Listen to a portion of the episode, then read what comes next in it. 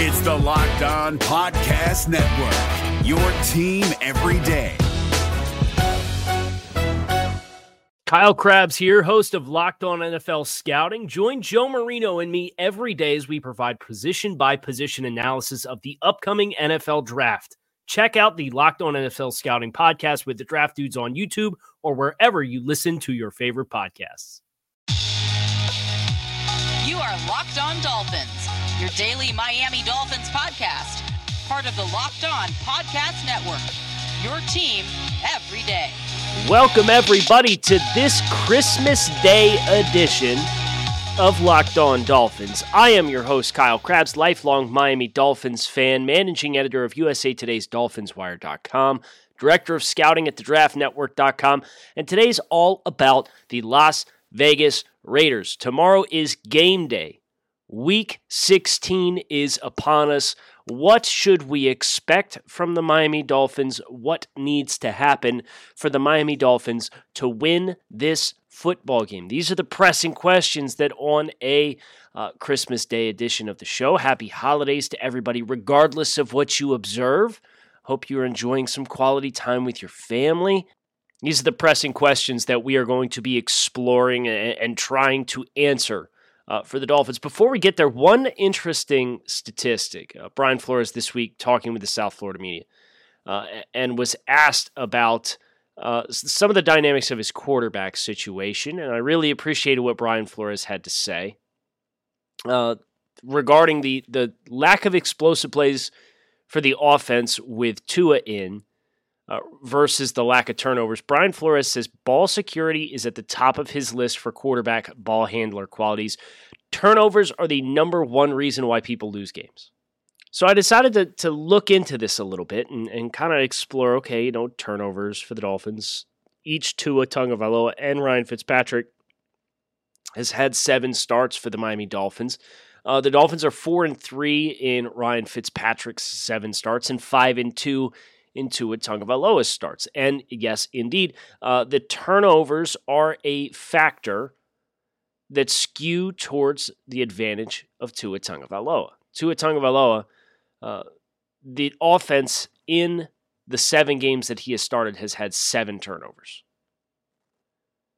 The offense with Ryan Fitzpatrick in the seven games that he has started has had nine turnovers. Now, one of these seven turnovers from Tua Tagovailoa starts was the interception that Ryan Fitzpatrick threw in the end zone at the end of the game against the Denver Broncos to seal the loss.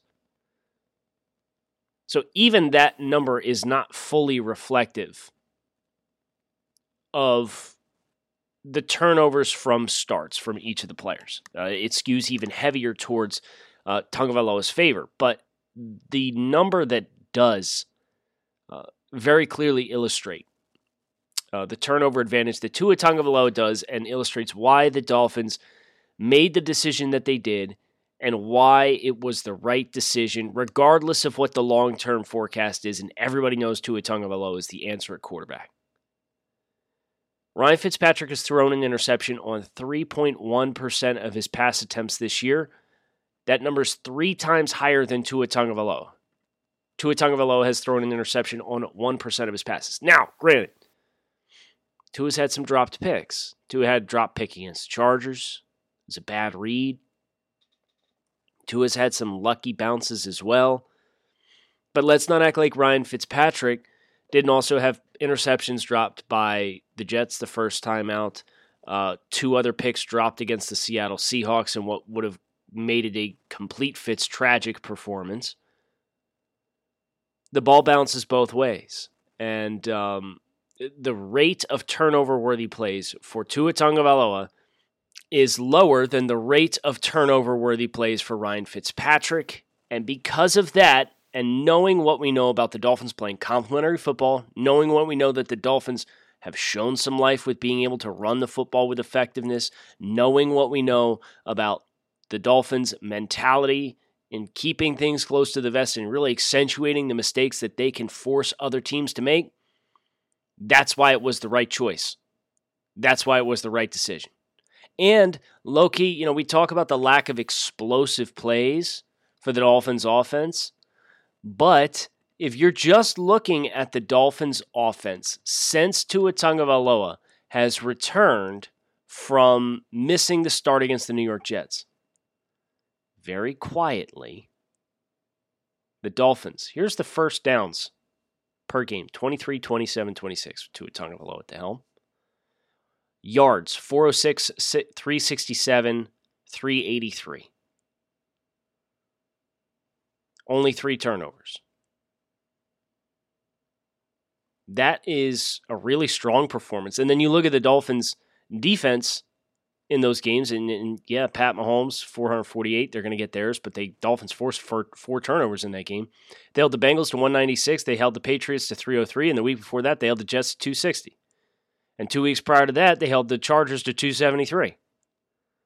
The defense is humming right now. The offense has started to turn the corner with Tua Tagovailoa, this is no longer the team that's winning football games by having 280 yards against the Chargers and 145 yards of offense against the Rams and 302 against the, the Jets and 294 against the Jaguars the first time out. The last three weeks, the Dolphins' offense is in the 380 yards per game average. That'll put you in position to win games, especially if you start running the ball the way the Dolphins have the past month.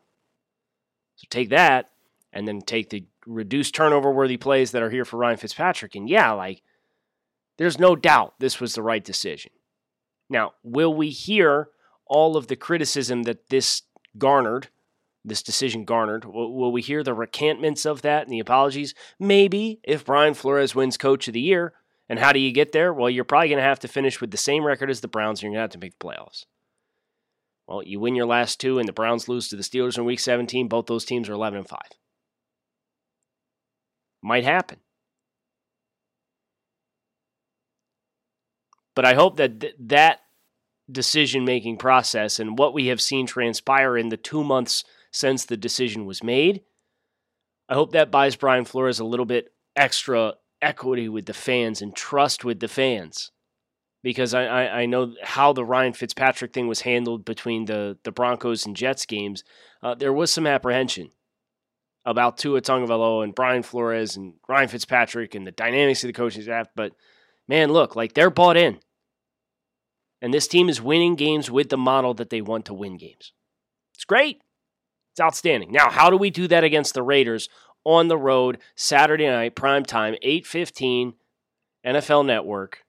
How do the Dolphins accomplish that?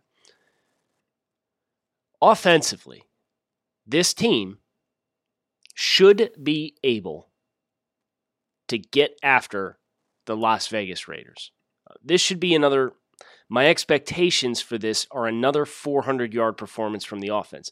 And I say that, and, and some people may, oh man, like that's that's a high bar to set for the Dolphins. But you know what? L- listen to the Raiders' defensive outcomes this season 388, 424, 406, 337. Okay, against the Buffalo Bills. Admirable performance. They lost by touchdown. 413, 454, 223. That game was played in a like a monsoon in Cleveland. 440, 313, 460, 304, 374, 456, 402. The Raiders, the last two weeks, have given up 858 yards of offense to opposing teams and have not forced a turnover. And the Colts rushed for 212 yards. And the week before that, the Jets rushed for 206 yards. The last three weeks, you've got two 400 yard performances. You got two 200 yard rushing performances by opposing teams. And the only reason the, the Jets lost that game is because, because they turned the ball over three times. I'd be stunned if the Dolphins turn the ball over three times. They haven't done that since week one against the Patriots. Shout out Fitz.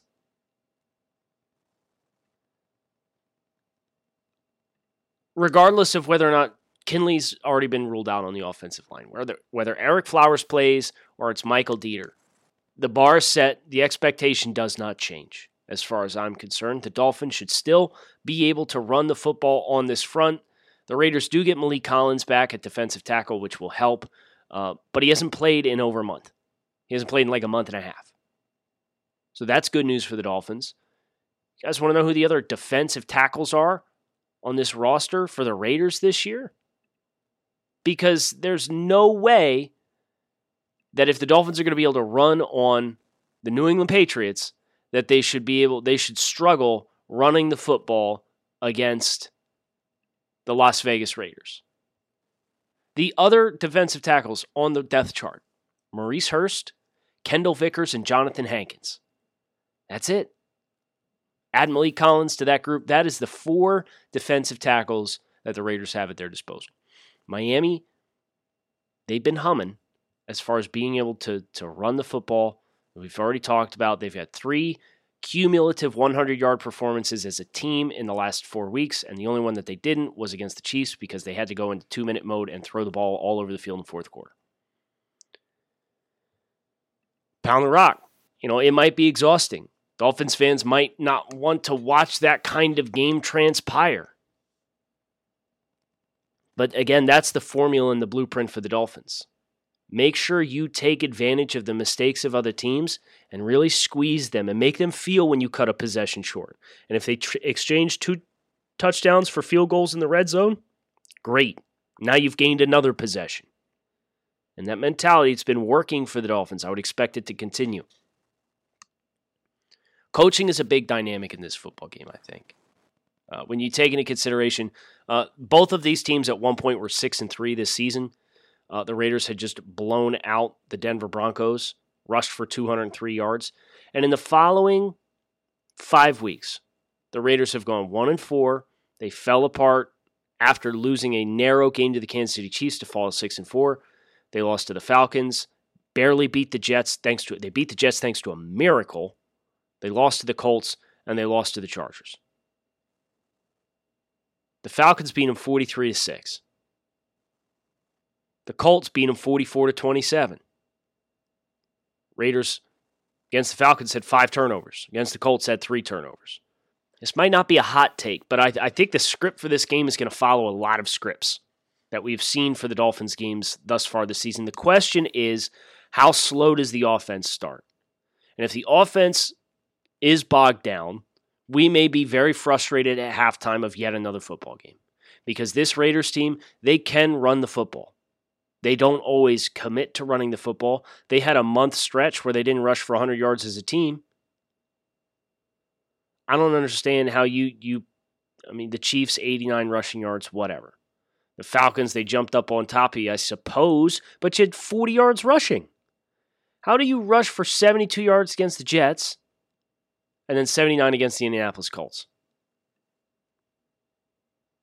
The Dolphins have managed more than 100 yards in both games against the Jets this season. And the Raiders, who I would argue have a better running game than the Dolphins do, had 72.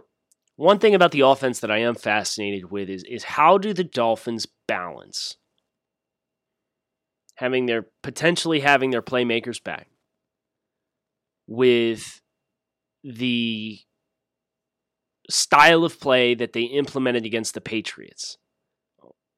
Because I think that that model, that formula, running the football, a lot of quick game. no, they, they did this kind of stick RPO. Dan Orlovsky referred to it as a stick RPO uh, throughout the coverage after the game against the Patriots, and I really enjoyed his perspective on that play and the dynamics of that play. And and we've seen Dolphins go double slant. We've seen Dolphins go slant flat. Uh, but the stick flat, in which they, they kind of sat that one receiver down over top of the tackler tight end instead of running him into a slant, uh, thought it was a nice wrinkle, and it, it did some things to, to really kind of provide a clear throw that doesn't have two guys running away from each other. It turns it into more of a spot throw, right? And the Raiders defensively, they they really struggle in so many spaces, and they're one of the league's worst teams as far as scoring defense. They are averaging 30.1 points per game allowed. Ton. They're 25th in rushing defense. They give up 4.6 yards per carry. They're 26th in passing defense. They give up 7.1 yards per attempt on the season. Defensively, this team is a hot mess. So, Miami, you should theoretically be able to pick your poison But if you get your big skill players back, how do you balance those players who are not necessarily, you know, they're contested guys? Gesicki and Parker are contested guys who win with physicality the catch point and ball skills versus the proficiency that we saw from Tua to make the reads and if they if they're able to strike that balance early on whether that's using the the premier guys as decoys or they find one-on-one matchups and they just say yeah let's go get it. That's what I want to see what the script looks like this week after the success that they had last week without those guys to just kind of you know quick game pure progression use your accuracy a lot of throws coming out quick. I anticipate anybody who dresses who missed DeVante or Mike specifically, not so much Jakeem.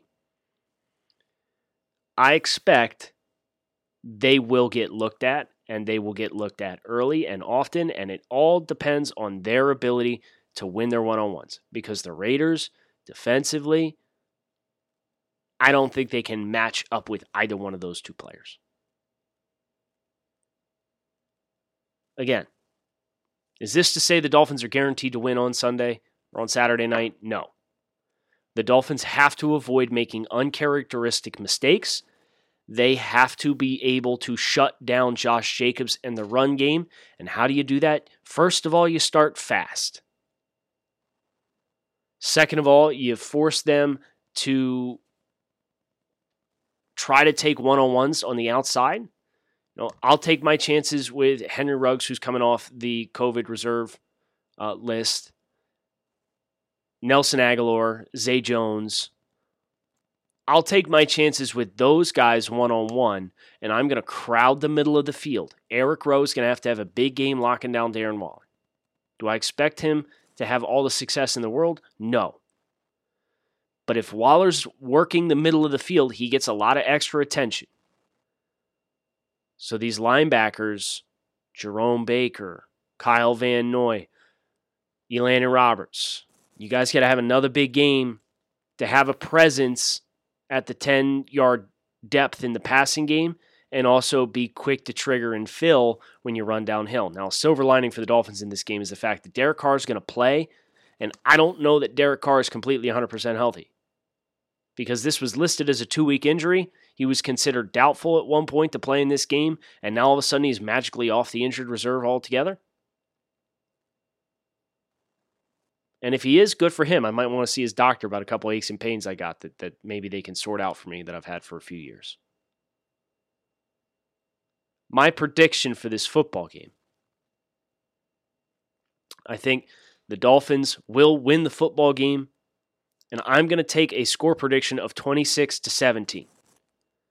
Uh, it's another would be another multi-score win for the Dolphins. Would follow again follow the same script that the Dolphins have had so much success with all season long.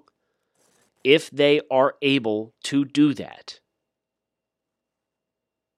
force the turnovers, force opposing teams to kick field goals in the red zone. I think the offense is in the right place and moving in the right direction to afford them a faster start against a terrible Raiders defense and get this thing on track and set up a win or go home scenario in all likelihood in week 17 against the Buffalo Bills. And we're saying playoffs start this week. Absolutely. You win, you advance, you worry about next week. Because if Miami loses tomorrow night, you're going to have a whole lot of help that you need to see happen on week 16, or else the Dolphins are kaputs. So let's take care of business. Let's procure a dub in Vegas. We'll enjoy the holidays today. We'll worry about game day tomorrow. And then we will be on next week to covering the season finale of the regular season. Hopefully, there's more football to be played after that. But listen, either way, your team every day. We don't just say it, we live it here on the Locked On Network. Locked On Dolphins will be here every day of the week for you regardless of what happens over this final 10 game stretch between now and the end of the regular season. Fins up. Keep it locked in right here on Locked On Dolphins. Enjoy the holiday. I hope everybody has a great day today. And I look forward to talking to you all on Monday. hopefully talking about the latest Miami Dolphins victory over the Las Vegas Raiders. If you're looking for the most comprehensive NFL draft coverage this offseason, look no further than the Locked On NFL Scouting Podcast. Join the draft dudes, Kyle Crabbs and Joe Marino, as they go position by position through the NFL free agent class and into the star studded crop of college stars who will be selected in the 2024 NFL Draft. If you want to know who your favorite NFL team should be adding to its roster, you need to check out Locked On NFL Scouting, available on YouTube and wherever you get your podcasts. Part of the Locked On Podcast Network. Your team every day. Is your team eliminated from the playoffs and in need of reinforcements? Maybe it's time for a rebuild, or maybe they're just a player or two away from taking home the Lombardi Trophy. Either way, join Keith Sanchez and Damian Parson for Mock Draft Monday on the Locked On NFL Draft Podcast. They'll tell you which college football stars your team will be taking in the 2024 NFL Draft. Check out Mock Draft Monday on the Locked On NFL Draft Podcast, part of the Locked On Podcast Network. Your team every day.